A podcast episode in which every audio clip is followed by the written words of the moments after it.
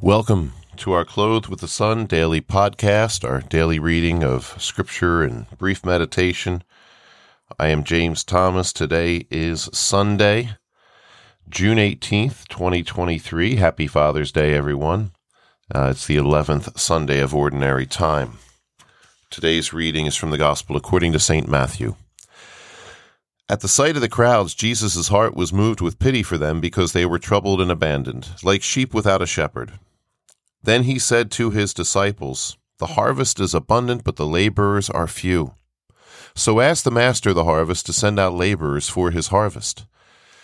Then he summoned his twelve disciples and gave them authority over unclean spirits to drive them out and to cure every disease and every illness. The names of the twelve apostles are these First Simon called Peter, and his brother Andrew, James the son of Zebedee, and his brother John. Philip and Bartholomew, Thomas and Matthew the tax collector, James the son of Alphaeus and Thaddeus, Simon from Cana, and Judas Iscariot, who betrayed him. Jesus sent out these twelve after instructing them thus Do not go into pagan territory or enter a Samaritan town. Go rather to the lost sheep of the house of Israel. As you go, make this proclamation The kingdom of heaven is at hand. Cure the sick raise the dead, cleanse lepers, drive out demons. Without cost you have received, without cost you are to give.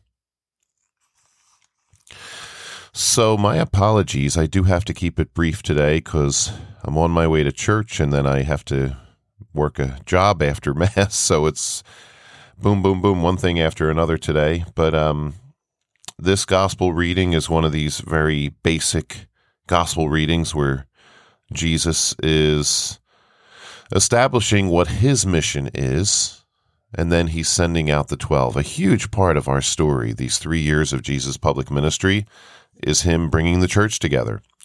And he does that initially through calling together the 12 apostles and then giving them a mission, which is part of his mission. He says they were like sheep without a shepherd. And we have to pray for laborers for the harvest. It goes very well with Father's Day. And you know, we forget this very often. I can't tell you how many times, even in church settings, I've been criticized. I've even been canceled in a way because I talk about the devil. Yet, Jesus tells them to go out and drive out demons. He also tells them to lay your hands on the sick, cure the sick, raise the dead. Isn't that something? Look at these. I mean, it sounds ridiculous by human terms.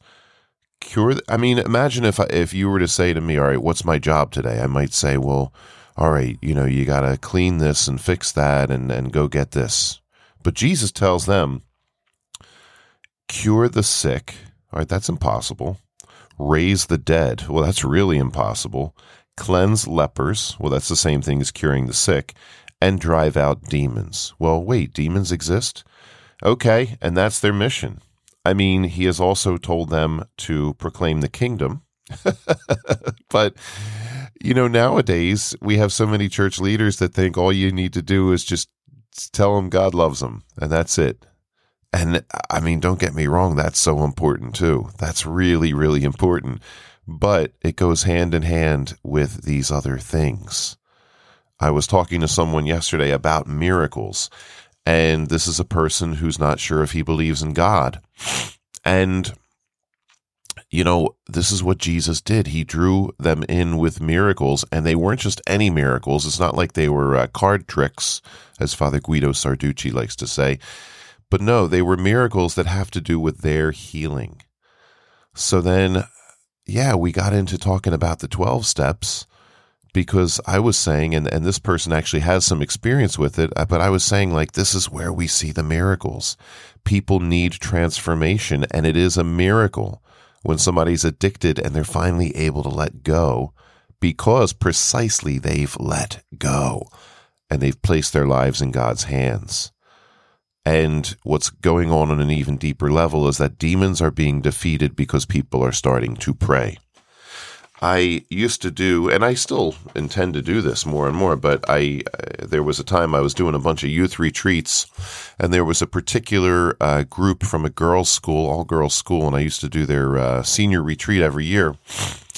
And there were some times, and and I mean this happened on other retreats too, but I'm just thinking of one in particular where we would, as I would do on all these retreats, we would teach the girls to just pray deeply, especially in conjunction with the Mass and adoration, teaching them how to receive, like not in terms of what you do with your hands, but in terms of what you do with your heart, teaching them how to encounter Jesus, how to pray face to face with Jesus, how to truly soak in Eucharistic adoration.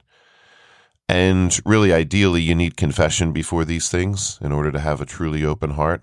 See, the problem, uh, or the just an interesting factor with all these kids, and this goes back to them being sheep without a shepherd, goes back to the theme of Father's Day as well. What's a father's true role? Um, kids are innocent, but at the same time, they still take on a lot of garbage because of sin. They're innocent insofar as very often they haven't been taught. They don't know the difference. So, what I'm getting to is a lot of these girls had demons on them. Yet, they were still able to pray deeply. So, what would happen on these youth retreats is that a girl would start to pray very deeply, perhaps even after receiving communion, because we gave her some training on how to pray deeply. And then she'd start screaming. some of the kids would get, I don't mean to laugh, some of the kids would get up and run out of the room. They were manifesting. Why? Because they had been into witchcraft because they had been into drugs, they had been into porn, what you name it, whatever, whatever. Things that are out there that bring in demons. So Jesus telling us drive out the demons. Yeah. And some of these kids were converted on these retreats because their demons were released. Because through deep prayer, through confession of sins, the demons went away that they knew that they had somehow. And yes, they manifested themselves when encountering Christ, when Jesus was being received deeply into the heart. And up to that point, there had only been evil in the heart. What does this tell us? It, it shows us that Christian parents are not doing their job. I'm good friends with an exorcist by the name of Father Blunt. Many of you out there have heard of him. And he just talks about how, I mean, he always, he's got a million stories to tell. And Although he could tell us stories about exorcism, so many of his stories are just about the basics. About maybe a kid who got into really bad stuff. And so Father Blunt maybe taught the parents how to pray for the kid and how to use sacramentals, like putting St. Benedict's St. Benedict medals in a in a child's room, placing them under the mattress and around the room. And he says, you know, when you do something like that, there's either going to be a very negative or a very positive result. Ultimately, it's a positive result when we just start bringing the light of Christ more and more into our homes and our families, surrounding our loved ones with that light. So yeah, he he told us a story of a, a, kid that was into all kinds of bad things and very depressed, and so the mother flooded the room with Saint Benedict medals, and the kid came out of the room the next day and said, um, Hey, mom, when, when are you going to church next? I think I'd like to go with you. Just out of nowhere. Uh, I had a situation after talking with Father Blunt where I did the same thing with a young person that was very troubled, and um, they screamed and yelled and carried on that particular day after the medals were there. They didn't even know why they were screaming.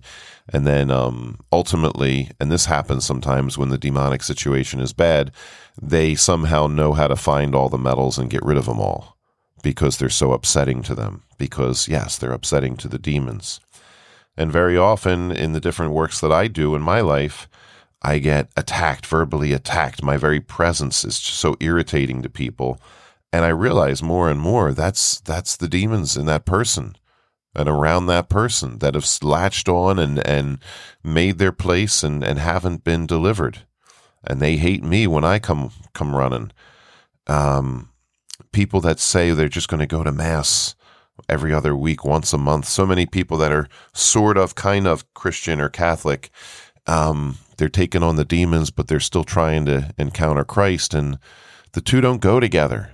You need to choose one or the other. So on this Father's Day, we remember that we have a loving Father. and that directly, but also through his church, he wants to deliver us and he wants to give us his peace. This is the purpose of fatherhood. This is the purpose of these apostles that Jesus ordained that they go out and that we go out and deliver the world from its demons. There is a spiritual battle, but the Lord has given us the Holy Spirit to be victorious. The Lord has given us the spouse of the Spirit, Our Lady, to intercede for us. She is uh, the one that crushes the head of the demon. Also, Saint Joseph, who is uh, the terror of demons. We remember him in a special way, being Father's Day.